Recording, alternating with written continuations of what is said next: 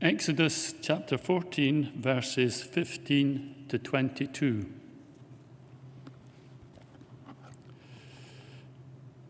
Then the Lord said to Moses, Why are you crying out to me?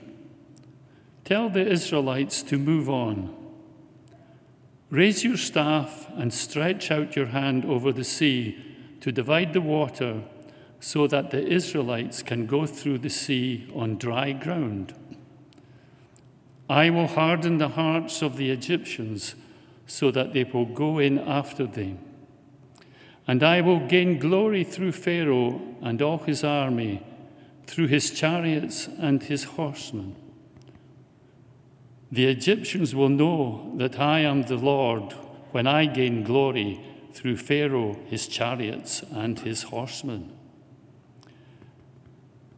Then the angel of God who had been traveling in front of Israel's army, withdrew and went behind them. The pillar of cloud also moved from in front and stood behind them, coming between the armies of Egypt and Israel. Throughout the night, the cloud brought darkness to the one side and light to the other so neither went near the other all night long. Then Moses stretched out his hand over the sea, and all that night the Lord drove the sea back with a strong east wind and turned it into dry land. The waters were divided, and the Israelites went through the sea on dry ground with a wall of water on their right and on their left. Let us pray. In the name of God, who is our Creator, our Redeemer, and our Sustainer, we open our hearts to hear from you, our ears to listen to you, and our minds to understand. Amen. It is such a pleasure to be back at P's and G's. Um, I was married here, I worked here for a year, and it has so many memories, and it's always an honor and a privilege to be able to be here with you again. This morning, we hear about a pivotal story in the history of the people of Israel, a pivotal story in the history of all of us. When God saves the people of Israel and they cross over the Red Sea and move from being slaves to being free. The people of Israel were suffering. They were suffering being oppressed as slaves. They were suffering from a xenopho- xenophobal Pharaoh who wanted to kill the baby boys. And God chose a very unlikely person to lead them into freedom Moses. And today I want to think about the calling of Moses and what it says to us as we are facing, as a global planet, a crisis which is bigger than COVID, a crisis which is bigger than slavery in Egypt. We have shifted in the last few years from a slow burn to a red zone. This week in London, it's going to be 40 degrees. Now, I don't know if you've ever been on the tube when it's over 30. It is a very horrible experience. London is going to hit 40 for the first time ever. If you think of the impact on the UK, what is the impact on other parts of the world? I want to share with you couple of experiences that we are facing now in Africa. Just before Easter, a rain bomb fell on the city of Durban. The same amount of rain that normally falls in six months fell in two days. Washed away homes, washed away schools, washed away roads. One family lost nine members. Almost 500 people died in those floods. as the oceans heat up, we know that about 85% of the human made warming goes into the oceans, and that evaporation causes these incredible floods. At the moment, on the Horn of Africa, they are facing the worst famine and drought for the last 40 years. Across the north of Kenya, Somalia, people are facing starvation. I read a story a couple of days ago in the BBC of a, family in the north of Kenya. And the children are so malnourished. There's a 12 year old who hasn't been to school for a year because he is now too weak to even walk to get to school. They've had to slaughter their cattle, they've slaughtered their goats, they've killed their chickens. Nothing, nothing is growing. And this is only the beginning of climate change. On Pentecost Sunday, a massacre took place in Nigeria, in the Catholic Church in the north of Nigeria. Armed militia went into the Catholic Church and murdered 42 people babies, young people, adults.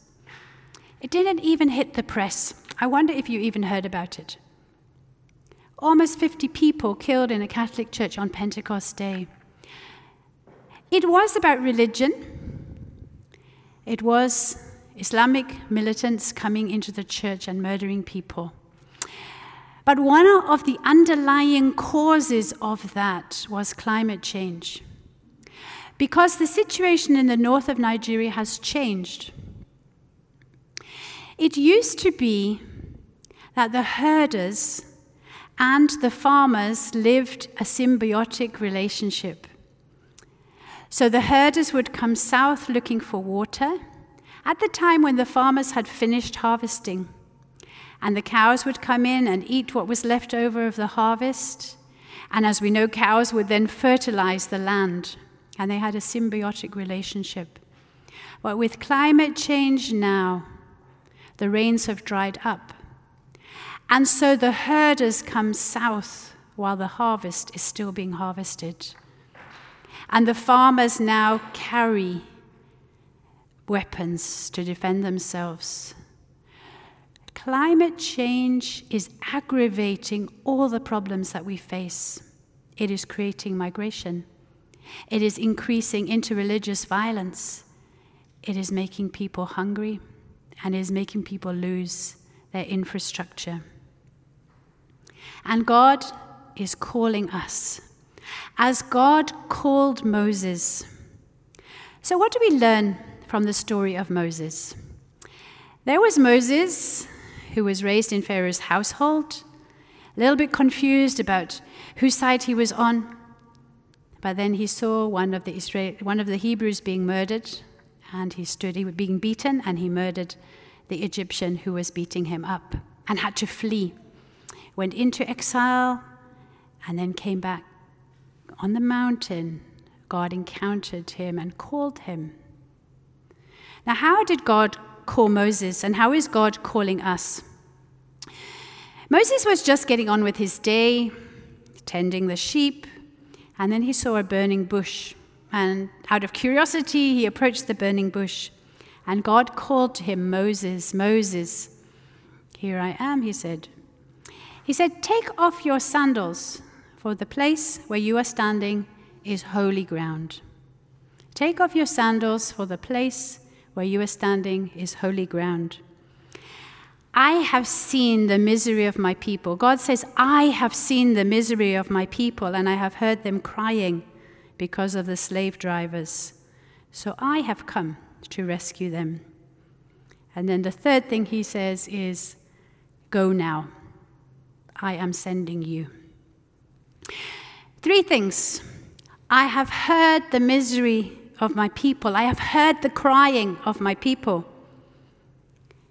I am sending you, and you are standing on holy ground. So, the first question that we must ask ourselves is Are we hearing the cry of God's people? Are we hearing the cry of God's people? We get busy with our own lives. Do we forget that our actions are impacting the lives of a 12 year old in northern Kenya who is so weak from hunger? That our, our actions are impacting on the family who lost nine members in a flood in South Africa? Do we hear the cry of God's people? And not only those who are impacted on other sides of the world, do we hear the cry of young people who say, I don't want to have a child because I don't want to bring my child up in this world? Young people are suffering from eco anxiety.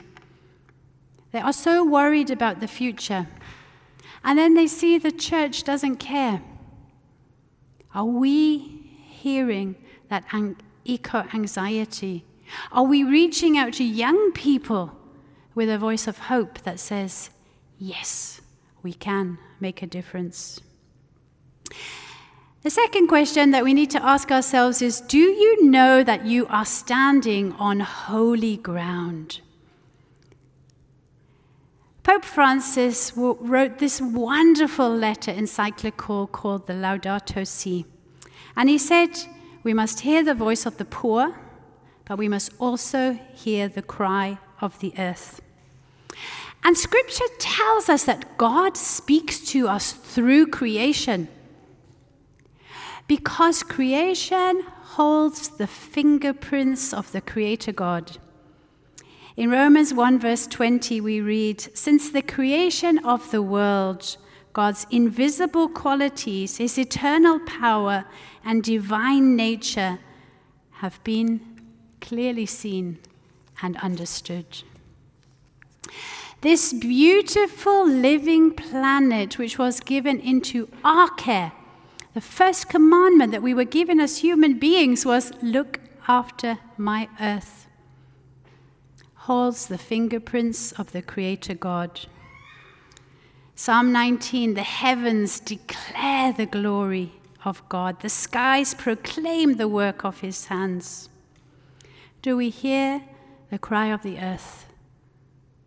Do we feel the presence of God when we are out in nature? And do we mourn for the losses of wonderful creatures and wonder, wonderful ecosystems on which we depend for life. And then the third question that God asks us is this Do you hear God calling you?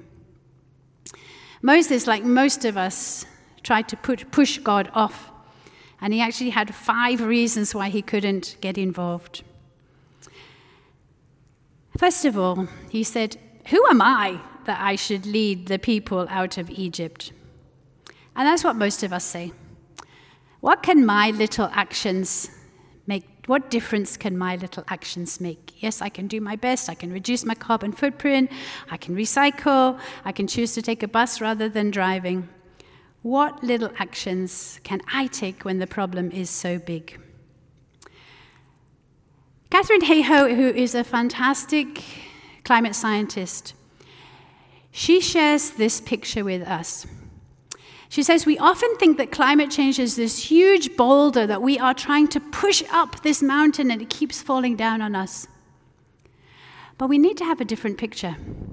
We need to have a picture of this boulder. Yes, it's huge and it's heavy and it's crushing us, but we are getting to the top of the mountain and it is beginning to tip. It is beginning to tip. And so every single action, every single hand is important. Renewable energies have speeded up much faster than we ever thought. We are living the transition, we are living the revolution. But at the same time, the impacts of climate change are speeding up much faster than we ever thought. We are hitting the zone now of tipping points. We're seeing it as we experience more heat. In India, they had those terrible heat waves, And so many people were using air cons, they had to go back to using coal.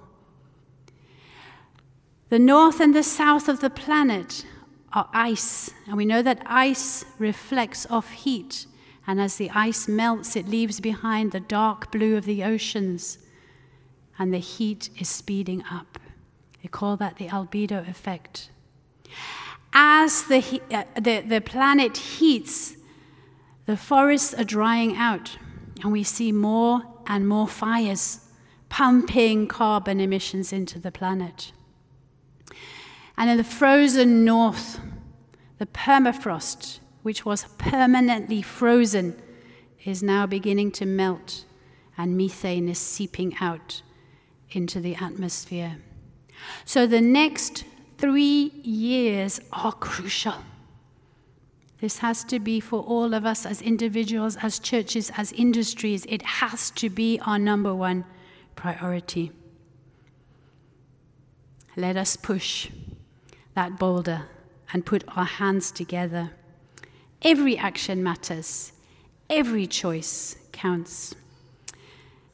The second question that Moses, the second statement that Moses says to God is, Who are you, God? What if the Israelites ask who you are? And God says, I am who I am, and gives him instructions assemble the elders of Israel and tell them that you have met with God. Many people say, but what has this really got to do with the church? We, as people of faith, have a very key role in this whole climate change crisis because we are bringing hope. Many people are responding out of fear, they are responding out of anger. We respond with hope because we know that the God who stands behind us is stronger than any problem that stands in front of us. Romans 8, verse 19 says that creation is standing on tiptoe, waiting for you and I. Creation is standing on tiptoe, waiting for the sons and daughters of God to be revealed. Where are we? Where have we been? Where is the voice of the church? When you drive around the city, why don't we see posters that say, We care about creation? We care about climate justice. Why do people not know that the church cares? The third thing that Moses says to God is, What if they don't believe me? What proof can you give me? And he gives him a stick to throw onto the ground, and it turns into a snake. We know that God acts. We know that seeds die, but then they give life. We know that night follows day and day follows night. We know that God is the creator, and we know that God can renew the face of this earth. That is the message that we can take to the world. And then Moses says, But okay, all that, but I don't know how to speak. And I, maybe God was getting a bit irritated by now. Moses, let's get on with this. None of us know how to speak. We don't have to understand all the climate science. We don't have to understand the physics. We do know the basics of the caring for creation because we learnt it in kindergarten. What did we learn? We learned say thank you. Let us live as people of gratitude for this wonderful planet. We learned don't take more than your fair share share with the other children. If we look at our impact on this planet, am I living above the level which is mine? Am I using more than my fair share of resources on this planet? Do you know that World Overshoot Day takes place on the 29th of July this year, which means from the 29th of July, we are using more resources than we are putting into this planet. And the third thing we learned was clean up your own mess. I am responsible for my carbon emissions. I am responsible for my use of plastic. So say thank you. Share and clean up your own mess. Those are our messages. And then the final thing from Moses please send somebody else. And God says, okay, you can go with your brother, go with Aaron and work together. And that is one of the most important messages that we need to know. Individual actions are not going to save this planet. It is not enough for me to recycle. I need to stop those companies producing all that plastic. One of the most shocking things for me, being back in the UK, is that you get tins of beans in plastic containers. Who knew that baked beans come in plastic containers? We're actually going backwards. We're using more plastic. We have to fight at the big level. We have to be part of campaigns. We have to be part of movements. We have to go with Aaron. Individual actions are not enough. So get involved. Support your grandchildren, support your children in Fridays for Future. Get involved with Tearfund campaigns to fight plastic pollution. Get involved in campaigns for green energy or electric buses. Get involved with the Care for Creation program here with Bethany. Individual actions are no longer enough. We have to be part of movements. And so, as we face this enormous challenge, global challenge of climate change, let us remember the story of Moses and the burning bush. Our actions must be rooted in a love for God's creation. The land where you are standing is holy. We must act because we feel the pain of our neighbors on other parts of the world. Have we heard the misery of God's people? But let us remember that we are people of hope. We are called by God, and we believe in the renewal of this planet. I want to end with some words from Christiana Figueres, who went down in history as the organizer of the Paris Climate Conference, a woman of great faith from Costa Rica, and she brought her faith and hope to that Paris conference, and she said, When it comes to climate change, pollution, and biodiversity loss, the vast majority of us have a learned reaction of helplessness. We see the direction the world is headed and we throw up our hands.